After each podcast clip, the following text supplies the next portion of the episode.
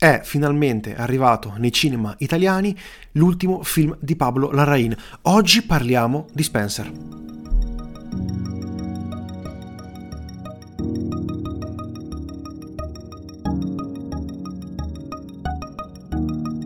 Ecco, permettetemi un'apertura diversa dal solito, perché devo essere un po' onesto.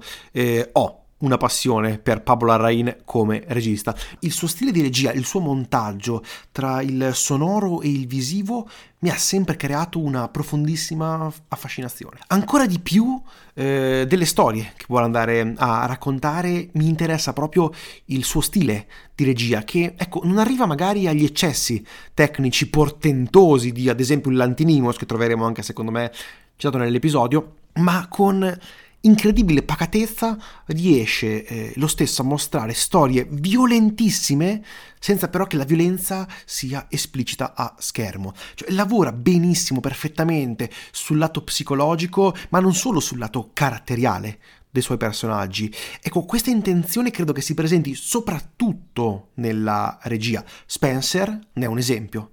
Trama in breve. Mm.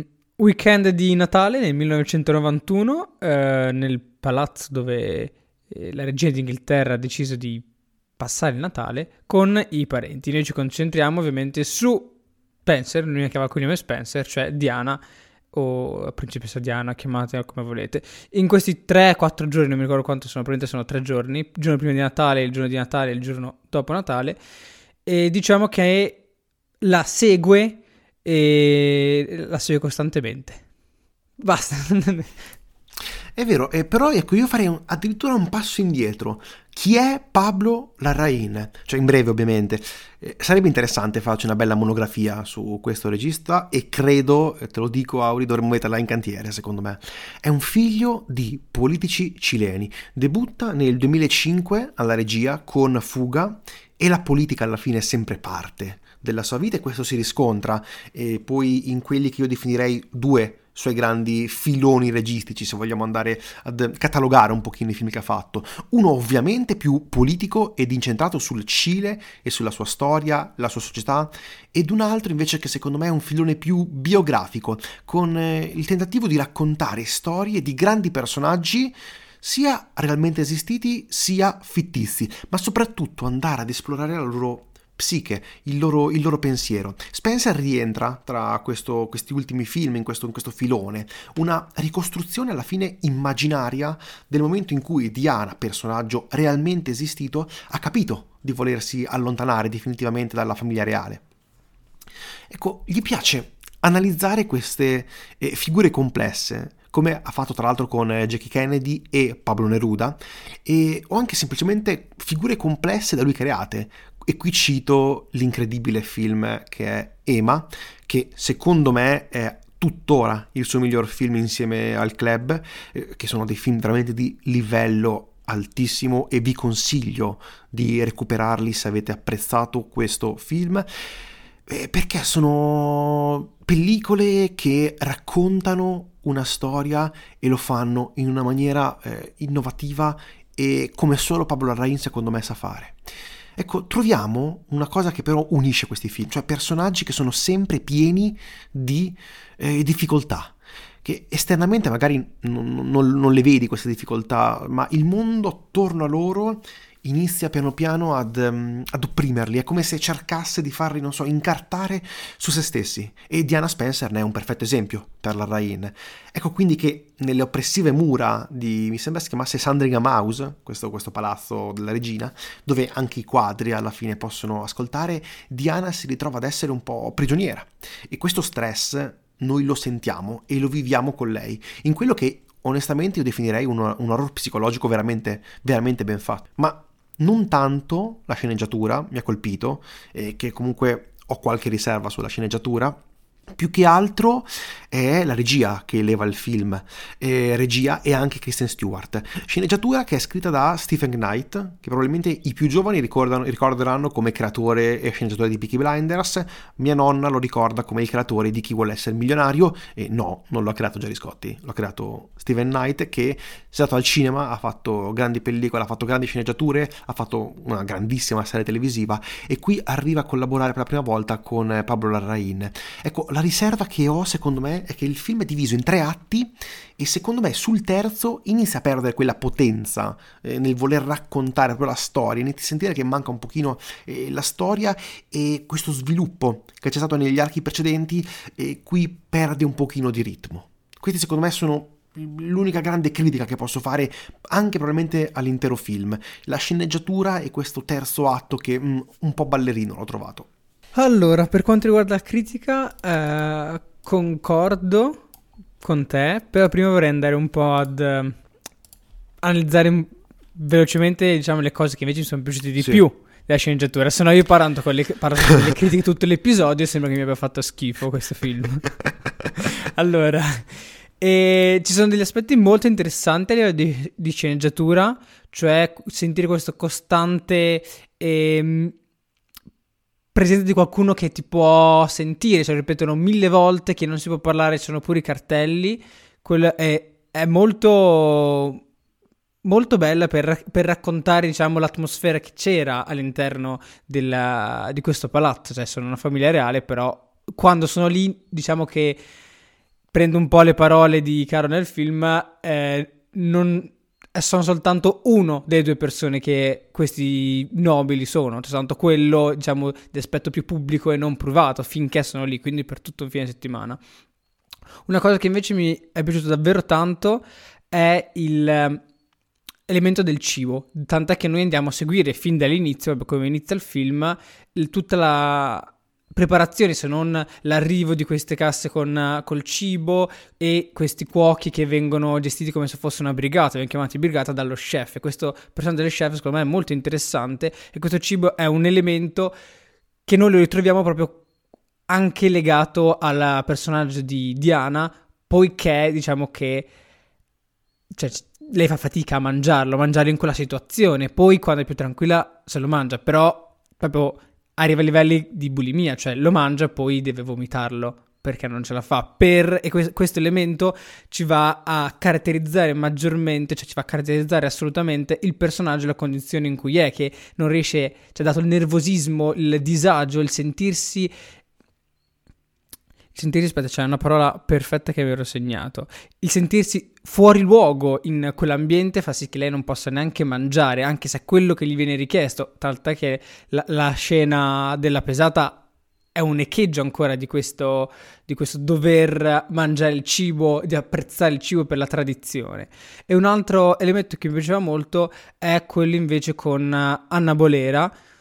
Poi ci sono delle sorte di visioni che noi possiamo discutere, però quello è molto, molto bello per quanto riguarda la problematicità del suo personaggio, cioè di Diana, cioè in una situazione in cui doveva accudire i due figli, era costretta a livello pubblico, a livello della famiglia, a partecipare a, queste, a questi assembramenti della famiglia, quindi a partecipare, com- come dicevo, come un personaggio pubblico, quindi con un certo rigore, rigore che lei non riusciva a sopportare, questo ne parliamo dopo, cioè non riesce a sopportare quel personaggio, ne parliamo dopo, però il matrimonio con Carlo ormai era già da tempo slegato, tant'è che c'è un...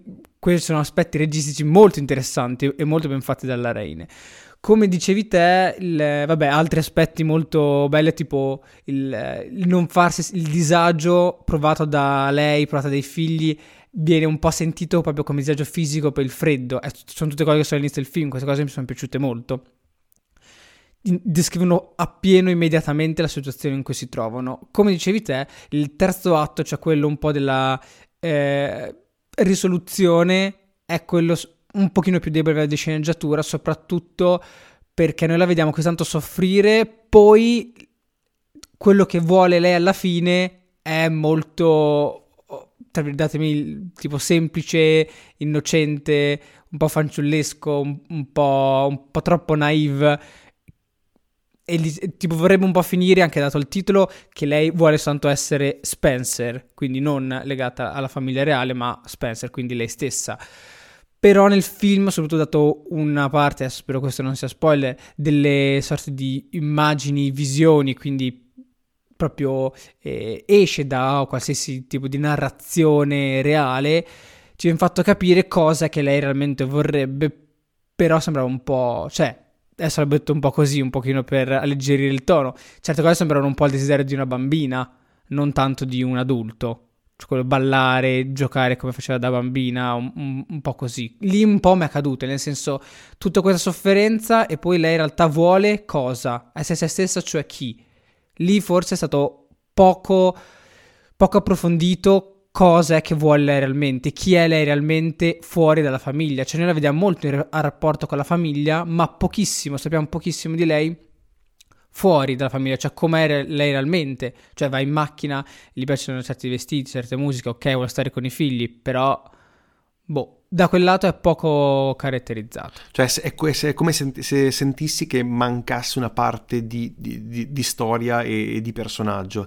Io... Sì, c'è una parte del personaggio che quando deve essere svelata per scoprire chi è lei realmente manca, oppure è stato descritto in maniera molto semplicistica, molto minimale, e quindi non, a quel punto un po' mi manca un tassello che mi sorregge il dolore precedente. Interessante, interessante. Io più che altro i collegamenti con lei più fanciulla, bambina, io ce li vedo onestamente eh, per, per quello che vuole raccontare il personaggio, per la sua psicologia, per i suoi per- problemi che lei sta affrontando, e, e mi ha particolarmente interessato. Però è vero, eh, non viene eh, fatto, non viene mostrata una, una Spencer all'infuori del, della famiglia reale, e quindi potrebbe essere, inter- potrebbe essere interessante probabilmente andare ad espanderla un po' di più, però al tempo stesso andavi secondo me a dilungare un po' troppo una sceneggiatura che arriva proprio perfetta nel, nei tempi di chiusura. Rischiai veramente di già un pochino perdi ritmo sul finale, se andavi a ed espanderla un po' troppo magari perdevi secondo me il, il focus che ti vuole raccontare il film. Ah, sì sì, cioè io non c'avevo a, a ampliarla ancora di, cioè, sì. a, a me- metterci mezz'ora in più, quindi fare un film di due ore e mezza iniziava a essere un po' pesante, pesante. Era magari mm. in scrittura, arricchirlo o quant'altro, cioè era un po' una critica un pochino più ampia. Ci sono tanti dettagli in questo film che è molto interessante, è un film di dettagli. Vorrei però fare anche un piccolo, una piccola parentesi molto importante su Kristen Stewart, che è bravissima eh, nel ruolo, praticamente perfetta, e, e mi dispiace eh, onestamente averlo visto doppiato al cinema.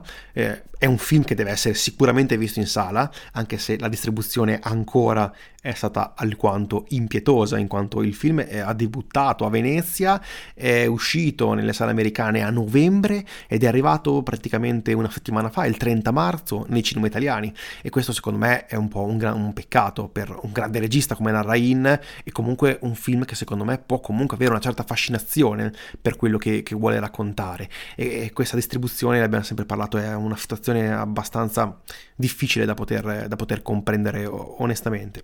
Tornando sulla Stewart, lei è veramente veramente molto molto brava, anche perché il film alla fine è solo fu di lei, ed è interessante come sempre nella sceneggiatura, no?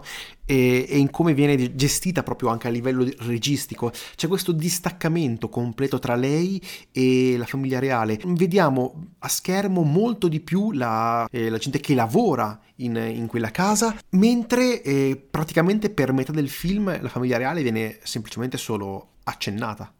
E questo secondo me l'ho trovato veramente veramente molto molto interessante. Così come l'hai detto bene, fa sempre freddo in, in quel palazzo, e quasi a significare, no, questa eh, fisicamente la totale, la totale anaffettività della famiglia reale inglese, che non ne esce benissimo da, da, questo, da questo film. Per buona parte, ecco, è sullo sfondo, come se fosse alla fine uno, uno sfarzoso dipinto di quel labirintico, ma al tempo stesso molto tradizionale palazzo. È un film di oggetti, di simboli, eh, di regali eh, fatti ai figli, eh, di cibo, di ossessione che la famiglia reale ha per il cibo, eh, di tavolo da biliardo. Ci sarà una bellissima scena su un tavolo da biliardo che secondo me, proprio a livello di come è impostata, ti fa capire perfettamente quali sono le, le dinamiche in, in gioco. Ma così come ho detto, è un film di costumi e di vestiti. Cioè i costumi sono importantissimi durante tutta la pellicola, se noi ci pensiamo. Si parte eh, proprio all'inizio da un giaccone su uno spaventapasseri, ai dettagliatissimi cambi di vestito, al non voler mettersi quei determinati vestiti, al voler metterseli a, a modo suo. Insomma, ecco che il, tutto il lato costumista racconta, secondo me, una componente importantissima proprio visivamente per raccontare il, il personaggio. Ed il film vive su questi abiti che sono messi in mano a Jacqueline Duran, che è due premi Oscar alle spalle, il più recente nel duemilaventi, mi sembra, con Piccole Donne, e quest'anno tra l'altro ha lavorato anche in Sirano e The Batman, di cui abbiamo già tra l'altro eh, parlato e di cui avevamo già lodato il grandissimo reparto costumi. Il, la parte dei costumi ovviamente è strafondamentale e come è fatto con una cura perfetta, nel senso, ma il vestito non frega niente, però eh, a livello di immagine restituiscono e, e appagano l'occhio e danno all'immagine e quindi diciamo al frame, alla composizione, ai colori, quello... quello che devono fare lo fanno in maniera perfetta, non sono ovviamente vestiti buttati a caso con colori messi, messi a caso. E per quanto riguarda invece, mi sposto su un ambito che conosco di più rispetto ai vestiti, mm. e per quanto riguarda invece hai un po' accennato la regia e vengono scelti certi mo- momenti della giornata di questi, di questi giorni, soprattutto per evitare ripetizioni inutili, anzi ogni momento è arricchito da qualcosa e questo secondo me è indice di un punto di vista, di un'idea di quello che si vuole raccontare, soprattutto come detto te la non presenza, esatto, degli altri membri della famiglia. Quello davvero arriva dopo più di mezz'ora, più di quaranta minuti, quelli mi ha, mi ha sconvolto. È stata una cosa, una scelta molto molto interessante e molto ben fatta, perché ti fa sentire la distanza che ha con questi altri membri della famiglia, soprattutto con Carlo. Cioè Carlo arriva Boh, a metà film, arriva nella scena, in una scena che adesso lo citerò diverse volte, che è quella, diciamo, del primo pasto, possiamo dirlo. E, e lì è comunque fuori fuoco, lo, molte volte. Lo, sì, ma... Sì, sì, ci sta, è un po' fuori fuoco, poi è nato anche un po' dal, dalla pellicola che non ha quel nitido perfetto, ma comunque è morbida, anche le ottiche hanno fatto il loro dovere. E... E la prima volta che lo vedi io ho pensato, ah, ma quindi c'è anche lui, cioè c'è anche Carlo. Sono, non, non sapevo dove, dove fosse, cioè stavo quasi per andare a cercare con chi fosse sposata sta qui. E, e questa è stata davvero una delle cose più interessanti del film a livello registico, cioè il rapporto di lei con gli altri.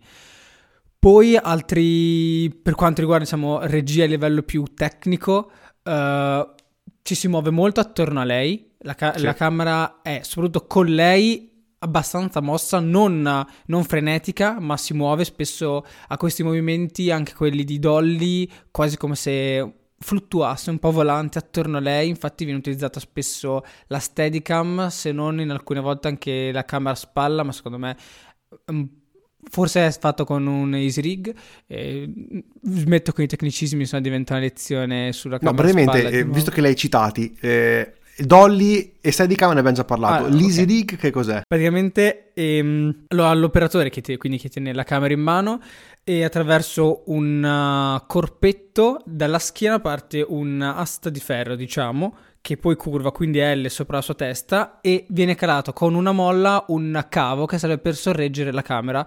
Questo fa sì che hai una camera a spalla ma non ruvida, non tipo ai, ai fratelli Safdie, diciamo, ma più uh, morbida, perché hai, cioè non è tutto il peso che ti grava della, della camera. Viene smorzato. È, è meno, diciamo, tra virgolette, documentaristica, cioè quello di, di azione del, che becchi una situazione inaspettata, interessante, e quindi ti permette un pochino più di manovrarla e comporla in maniera non più facile, ma in maniera un pochino più ragionata e più, più, do, più dolce, eh? più dolce e più docile, diciamo, questo tipo di, di camera. Effettivamente in questo film io presuppongo che abbiano usato le righe, la, la, D P, la D P o D P parlava soltanto di camera a spalla, quindi non è stato, purtroppo non ho avuto come sempre eh, possibilità, non che l'abbia cercato, di andare sul set. E vabbè, e quindi parliamo di questa camera che spesso è in movimento, soprattutto con lei in movimento, anche qui come ne ho parlato con te prima del, di registrare l'episodio,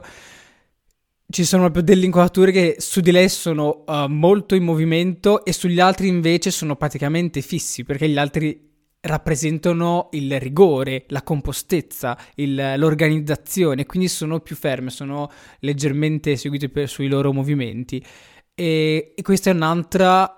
Questa è proprio regia, è regia tecnica, nel senso su di lei che non è eh, organizzata, non si sente a suo agio in questa compostezza, non deve essere composta. Sugli altri invece deve essere ferma. Poi ho notato che spesso nei momenti di maggiore tensione quasi la camera si ferma completamente, oppure a, a dei push-in, cioè quindi si avvicina lentamente o si allontana, anche se questo elemento di avvicinarsi è presente anche un po' per dare sensazione un po' di, non so, di leggerezza, cioè è sempre un po' in movimento, e questo secondo me è un po' personalmente una critica, cioè certi momenti non, non so perché l'avrei perché ha, ha, ha voluto mantenere un movimento quando per me andava benissimo una sensazione, cioè una camera fissa, ferma. Però personalmente io mi accorgo più della camera quando è in movimento, forse il grande pubblico inizia a accorgersi più della camera quando è ferma, dato forse abitudine.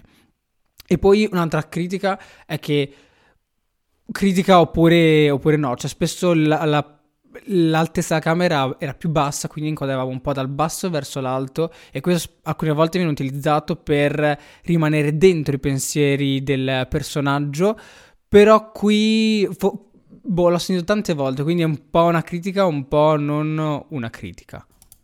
Ecco, io se, pote- se potessi riassumere un pochino la, la regia di Larraín, la definirei come una regia molto minimalista, eh, ma, ma nel senso positivo del termine, perché eh, utilizza dei, delle tecniche molto molto semplici come quelle che tu hai parlato. Alla fine non è che vanno ad inventare nulla di nuovo, eh, sono grammatica molto semplice del, del, del cinema moderno, del cinema contemporaneo, però le fa in una maniera talmente corretta eh, per quello che vuole raccontare, per quello che vuole trasmettere, che ogni volta onestamente mi lascia mi lascia esterrefatto.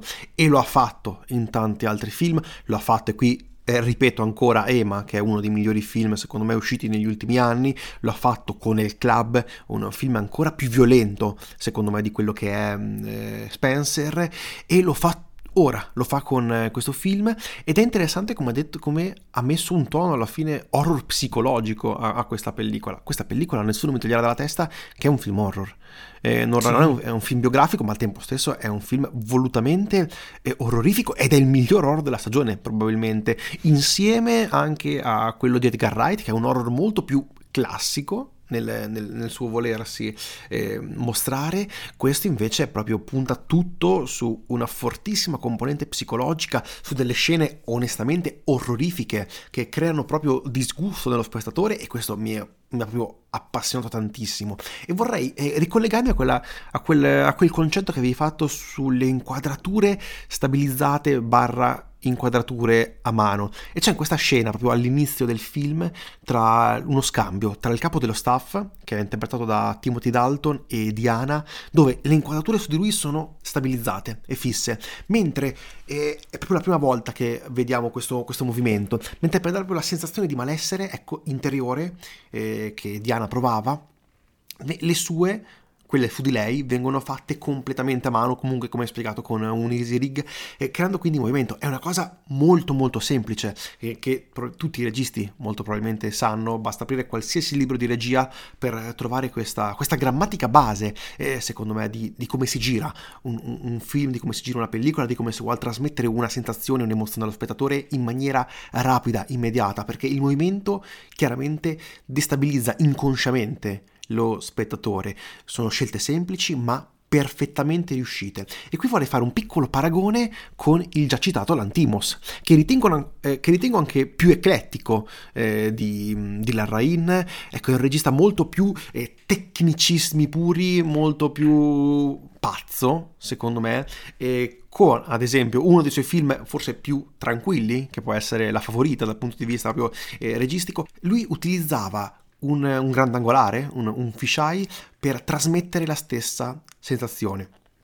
In entrambi i casi è interessante come siano riusciti a, a dare comunque lo, la stessa sensazione al pubblico, ma lo fanno in una maniera molto differente. Quindi mi premeva comunque far notare questi differenti, ma comunque corretti approcci di due grandissimi registi. E adesso parlerei anche della fotografia di Claire Mathon, su cui ti lascio piena parola, perché so che sei un po' più, più esperto in questo campo. Io dico la mia, mi è eh, piaciuta, mi è piaciuta tanto, e mi è piaciuta proprio eh, la pasta che riesce a trasmettere questo film, che è qualcosa di molto personale e, e molto caratteristico che, che vediamo in questa pellicola. È molto belle anche le scene notturne, citare a sottolineare, che come detto, ecco lì arriva veramente, secondo me, il momento più orrorifico, il, il momento più horror del film. Prima, prima di iniziare a parlare della fotografia, vorrei ricollegarmi a sì. mia volta a qualcosa che hai detto te, cioè in certe parti è un horror psicologico. Io ho citato la, la scena del primo pranzo, beh, lo dico, dove pensi... lei si mangia delle perle, perché a questa collana che gli viene regalato gli è proprio un peso che gli grava sul collo e ha tutto un senso registico e, e importante per la storia, cioè proprio all'interno della storia queste perle ritorneranno in continuazione fino a, diciamo, la, la parte della risoluzione del suo personaggio, possiamo dire, e quella scena lì davvero è, è molto semplice, se tu la guardi, boh, c'è cioè, lei che entra, il due inquadrature, per una frontale su di lei, una invece da, dalla spalla più o meno della regina, una sulla regina, una sul marito, basta, e basta, è potentissima, è potentissima, quindi boh, secondo me quella è una scena ben fatta e che può essere benissimo fatta vedere e analizzare a livello scolastico, come molte scene per esempio di Kubrick. Io quella scena la, met- la metto a quel livello, a livello di regia, cioè molto semplice da fare, con significato all'interno del film, è potentissima, potentissima. Allora, passiamo eh, a parlare della fotografia. Come vedete, la direttrice della fotografia è Claire Mathon, è francese, quindi sbaglierò il suo nome eh, assolutamente, proprio per forza, devo sbagliarlo. Ha già fatto eh, Ritratto della giovane in fiamme e Petite Maman, quindi ha lavorato molto con Céline Sciamma. E... di Petite Maman, non so se abbiamo fatto un episodio. Sì, abbiamo parlato, ne avevamo parlato alla, eh, nel, nella puntata di fine anno, che consigliamo tutti di recuperare, sì, perché era uno di quei film che era arrivato in, in molte top tre, ci, ci sta, lo posso, lo posso perfettamente comprendere. È interessante come il lato visivo sia sempre molto importante per Céline Sciamma, ed è molto bello come Claire Mathon riesca a essere la, la, la D O P, e qui si e, lavora con un altro regista, un regista secondo me che a livello di fotografia ha sempre avuto dei grandissimi collaboratori. Sì, nel senso, Pablo Larraín a livello di immagine, di estetica, non fino a se stessa, è bravissimo, cioè, ripeto, citiamo Ema di nuovo. Citiamo Ema, Ema di guardatelo. Nuovo. Poi f- forse qui quelle inquadrature che sono tutte estetiche e poco contenuto, tipo il drone iniziale per far mettere il titolo sul palazzo, si sente tanto che è solo estetico. Oppure sono altre quadrature che tipo è un crane, che è tipo una specie di gru per tenere la camera, che ricorda un po' la regia di, di Spielberg o di... Vabbè, di Spielberg, tutto quel film lì, che per me non c'entra niente. Vabbè. Allora, prima andrei un po' sugli aspetti più uh, tecnici. Io uh, poi mi sono informato, uh, quindi attraverso un, un'intervista eh, di Claire Mathon con, uh, che ha parlato di come ha lavorato con uh, Pablo Larraín, e quindi possiamo parlare della, eh, del ratio, cioè della, del rapporto dell'immagine che viene utilizzata, che è uno virgola sessantasei, e che tra l'altro è lo stesso che hanno usato in, uh, per Jackie. E questo perché, perché è il, il rapporto principale per chi gira in sedici millimetri, e questo film, come magari chi è più avvezzo a, a osservare certe cose, è girato tutto in pellicola. Per me l'uno virgola sessantasei è molto comodo quando hai degli ambienti interni, oppure molti elementi verticali e non vuoi concentrarti soltanto su un formato stretto, come invece l'uno virgola trentatré, che per la tivù è il quattro terzi, diciamo. Quindi, per esempio, lo vediamo anche, se non sbaglio, in The Witch, ma abbiamo proprio fatto un episodio dove abbiamo parlato un sacco, non mi ricordo quale, un sacco sul, sui vari tipi di rapporti, è stato molto divertente, ricercatelo. E, ma... Ehm, Claire e Pablo hanno parlato di voler utilizzare questo rapporto tutto Pablo Larraín perché gli permetteva di rimanere vicino al soggetto. Infatti, attraverso i movimenti di camera che sono attorno alla nostra protagonista, le ottiche che sono ottiche corte e Vabbè, non sto a specificare e che ottiche, perché sarei per farlo, però sono ottiche comunque... comunque. E allora faccio, no, eh, non vi dico, solamente dico il nome, però...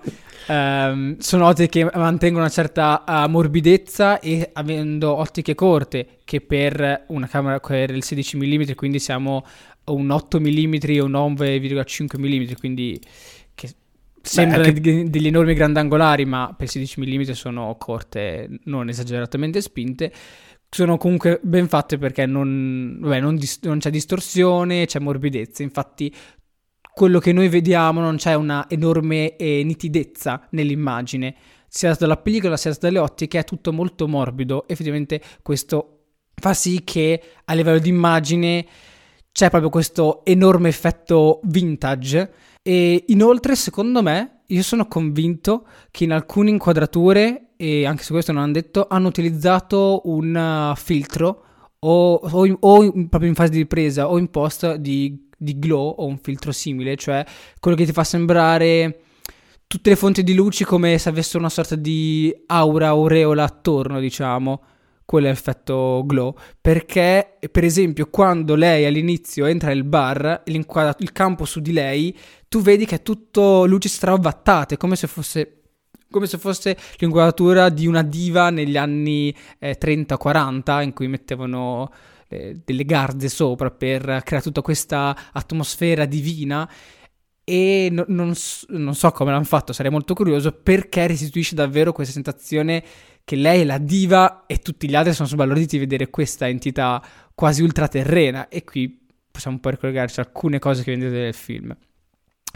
Abbiamo parlato delle ottiche a pellicola, eh, mi...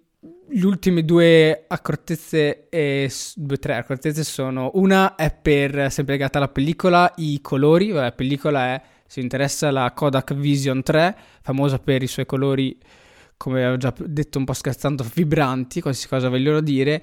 E qui vediamo che eh, la resa cromatica è molto interessante, perché nonostante sia un film ambientato in inverno, quindi gli esterni sono spesso freddi, gli interni invece sono caratterizzati da questi colori molto caldi, soprattutto dato da eh, gli interni e i colori, sì, il colore degli interni e le varie luci diegetiche molto, molto presenti. Il verde viene, e il rosso vengono restituiti in maniera molto eh, molto presente. Non, il rosso è abbastanza sgargiante, il resto dei colori sono molto tenui rispetto, per esempio, il blu o l'azzurro, sono molto attenuati rispetto al rosso e al verde. E questo è un altro elemento che eh, diciamo inizia a completare un po' il quadro dell'immagine di, di questo film, che a livello di immagine è assolutamente molto interessante. Ultime cose. Vabbè, e per quanto riguarda le luci, eh, dato che hanno utilizzato delle ottiche corte, quindi che prendono un enorme spazio, viene inquadrato un enorme spazio, e ci muoviamo attorno all'attrice, abbiamo poco, poco manovra per mettere luci, per illuminarlo. Infatti molto, molto, molta parte dell'illuminazione viene presa o dall'esterno attraverso le finestre, che qui tra l'altro è una caratteristica interessante, che molto spesso sono bruciate, quindi sono sovraesposte le, le finestre, che, che ci saranno. Per me non è una cosa cattiva, nel senso, se una finestra è bruciata, è bruciata e basta. E poi Claire Mathon, come si pronuncia, predilige molto le, le alte luci, quindi le alte luci, infatti, ecco, cosa che mi sta, stavo parlando un sacco di cose ben importanti, ma cose molto importanti e interessanti non l'ho detto, cioè che e ha un film con poco contrasto e con delle luci molto morbide. Infatti lei d- dice che proprio ammette che gli piacciono molto le luci molto alte, e soprattutto poiché restituiscono un uh, colore della pelle molto interessante, e stando sempre su un'attrice, diciamo che il colore della pelle è abbastanza importante. Quindi, dato che ha molto sp- poco spazio di manovra, riempie molto con uh, candele o altre lampade, e quindi luci diegetiche sono sempre molto presenti. Poi una, una nota mia, se ho tempo ancora, è, è per la composizione. E beh, troviamo lei che è sempre soggetto centrale, o anche altri soggetti sono molto centrali, quindi c'è una sorta di centralità, però su di lei, anche quando si potrebbe, per esempio la sc- l'inquadratura dove lei fa la doccia non è perfettamente simmetrica, cioè proprio rispetto alla parete, non è precisamente simmetrica, quindi probabilmente c'è qualcuno tipo Wes Anderson che si mette mai nei capelli forse vedendo questo film, e basta. Io aggiungo una semplicissima cosa perché sulla fotografia concordo appieno, è molto interessante, molto bello eh, tutto l'utilizzo della musica che dimostra ancora appieno come lui sia veramente un maestro nel creare film che riescono a montarsi perfettamente con il lato visivo e il lato sonoro, e qui recitiamo Ema. E detto questo direi che possiamo chiudere qui l'episodio. Sì, questa... non c'è più niente di cui parlare, cioè ogni tanto parlare del finale e di... di, di... Di f- no. fare spoiler oppure finiamo qua. Direi che possiamo, possiamo benissimo finire qua questa puntata. Brevi disclaimer finali: ci potete trovare su Instagram, Effetto Vertigo Podcast, ci potete scrivere effettovertigopodcast chiocciola gmail punto com. Ci trovate su qualsiasi piattaforma in cui ascoltate i podcast generalmente, e lasciateci qualche recensione, fateci sapere cosa ne pensate. Apprezziamo sempre molto i commenti, le critiche, i suggerimenti, ci fanno sempre un grandissimo, grandissimo piacere. Detto questo, noi vi ringraziamo. Io sono Tommaso. Io sono Aurelio. E questo è l'Effetto Vertigo. Grazie mille, arrivederci.